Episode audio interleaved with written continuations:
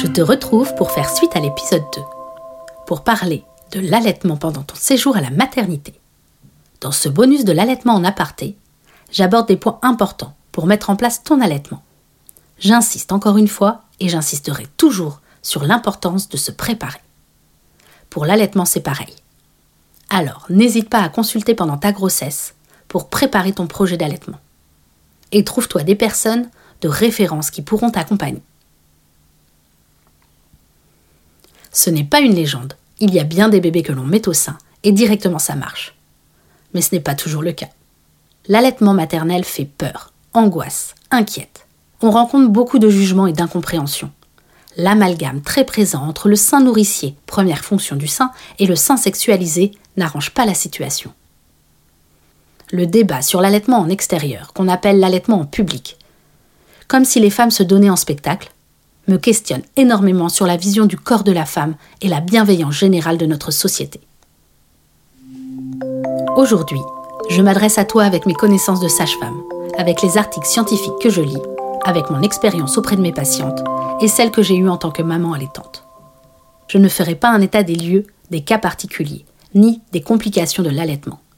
Si tu en rencontres, dirige-toi vers une consultante en lactation certifiée IBCLC. Je vous ai parlé du pot à pot en salle de naissance dans le premier épisode et de ses bénéfices pour la première mise au sein.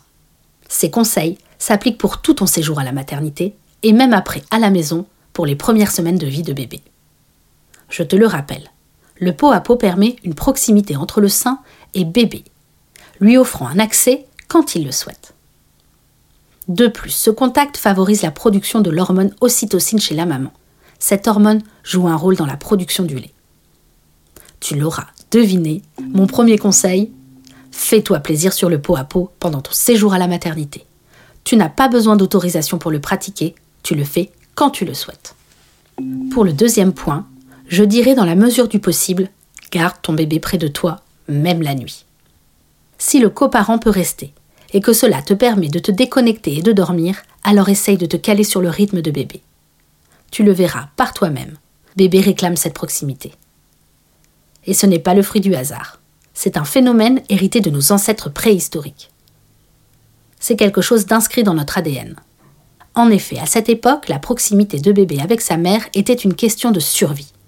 S'il n'était pas porté en permanence contre sa mère, il ne pouvait pas s'en sortir dans ce monde hostile rempli de prédateurs. C'est également l'une des raisons pour laquelle bébé réclame plus la nuit.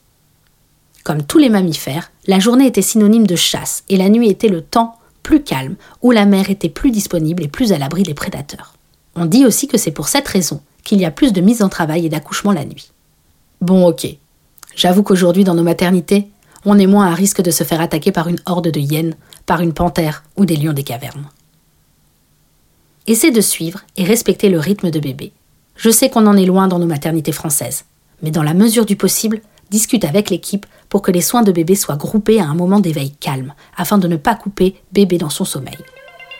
Alerte info, non, les soins ne sont pas obligés d'être faits le matin. C'est juste une organisation des équipes soignantes. Une attention particulière pour le bain. Je pense qu'il est maintenant acquis qu'il n'y a pas d'intérêt à réaliser un bain à la naissance. Cela refroidit particulièrement bébé qui ne sait pas encore réguler sa température et cela retarde la première mise au sein le bain peut être fait au deuxième ou au troisième jour sans urgence. Ce soin est à adapter aux capacités de bébé et en fonction de comment se met en route l'allaitement. Mon troisième point, et pas des moindres, l'allaitement, c'est à la demande, à la demande de bébé. Aucune restriction sur la durée et la fréquence. Ce point est pour moi primordial. Et c'est celui qui, je pense, suscite le plus d'informations contradictoires au sein d'une même équipe. Laisse de côté montre, carnet de notes ou même application. Bébé, c'est quand il a faim et quelle quantité il a besoin. Pour l'aider, il est important d'évaluer si bébé draine efficacement le sein. Si le transfert de lait entre maman et bébé n'est pas efficace, il est nécessaire de trouver l'origine afin de pouvoir corriger le tir. Au démarrage, bébé n'a pas besoin d'une grande quantité. En revanche, il en a besoin de manière régulière la montée de lait s'accorde avec l'augmentation des besoins de bébé. Dans la grande majorité des cas, un bébé au sein n'a besoin d'aucun complément de lait issu de préparation industrielle. Sois vigilante sur ce sujet, car hélas, ce recours est encore très souvent courant dans les maternités françaises, sous divers motifs, hélas parfois sans fondement.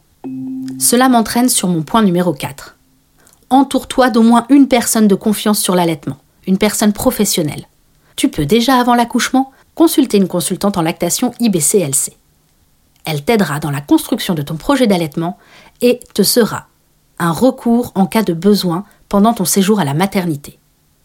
Si tu ne te sens pas assez entouré, ou si les réponses que l'on t'apporte pendant ton séjour à la maternité ne te semblent pas suffisantes, tu as tout à fait le droit de demander l'avis extérieur d'une consultante. Une bonne mise en route de l'allaitement maternel, c'est-à-dire un bon démarrage, augmente la durée de l'allaitement ainsi que le fait d'allaiter de manière exclusive. Le point numéro 5. La douleur n'est pas normale. Si tu as mal en allaitant, c'est le plus souvent que ton bébé est mal positionné. Je t'en ai parlé avant, mais j'insiste. Il peut y avoir une multitude de raisons pour cela. Il faut en trouver la cause afin de résoudre rapidement le problème. La sage-femme en premier lieu, ainsi que les auxiliaires de puériculture ou les puéricultrices t'accompagneront. N'hésite pas à leur demander d'observer une tétée afin de rectifier la situation. Et si ce n'est pas le cas, il faut voir un spécialiste, c'est-à-dire une consultante en lactation. Certaines maternités ont la chance d'en avoir dans leurs équipes. Renseigne-toi. Si la douleur est due à la montée de lait, alors antidouleur, glace ou autre moyen expliqué dans l'épisode numéro 2. Mon conseil numéro 6, observe ton bébé. Apprends à décoder les signes qui montrent que ton bébé a faim. S'il pleure ou même hurle, c'est qu'il est trop tard. Ça fait longtemps qu'il te montre qu'il a besoin de manger. S'il sort sa langue, met ses poings devant son visage, fonce, c'est le moment. Même somnolent, bébé peut déjà montrer son besoin d'aller au sein. Observe les couches de ton bébé. Un bébé qui boit bien remplit 6 à 8 couches d'urine par jour. Il émet son méconium et ses selles évoluent en couleur, en aspect. Écoute-le quand il tète. L'entends-tu déglutir Et enfin, mon dernier point. Fais-toi confiance. Prends soin de toi. Hydrate-toi en eau et en tisane à volonté. Pense à bien te nourrir. N'hésite pas sur les snacks. J'entends par là fruits secs, oléagineux et chocolat noir. On évite les sneakers. Sache qu'il existe des marques qui proposent des snacks spécifiques pour l'allaitement maternel. Entoure-toi de gens bienveillants qui te soutiennent dans tes choix. Prends les conseils qui te font du bien et laisse les autres de côté. Il faut parfois se protéger d'une armure quand on veut allaiter. Tu es forte, tu as tout ce qu'il faut pour mener ton projet d'allaitement à bien.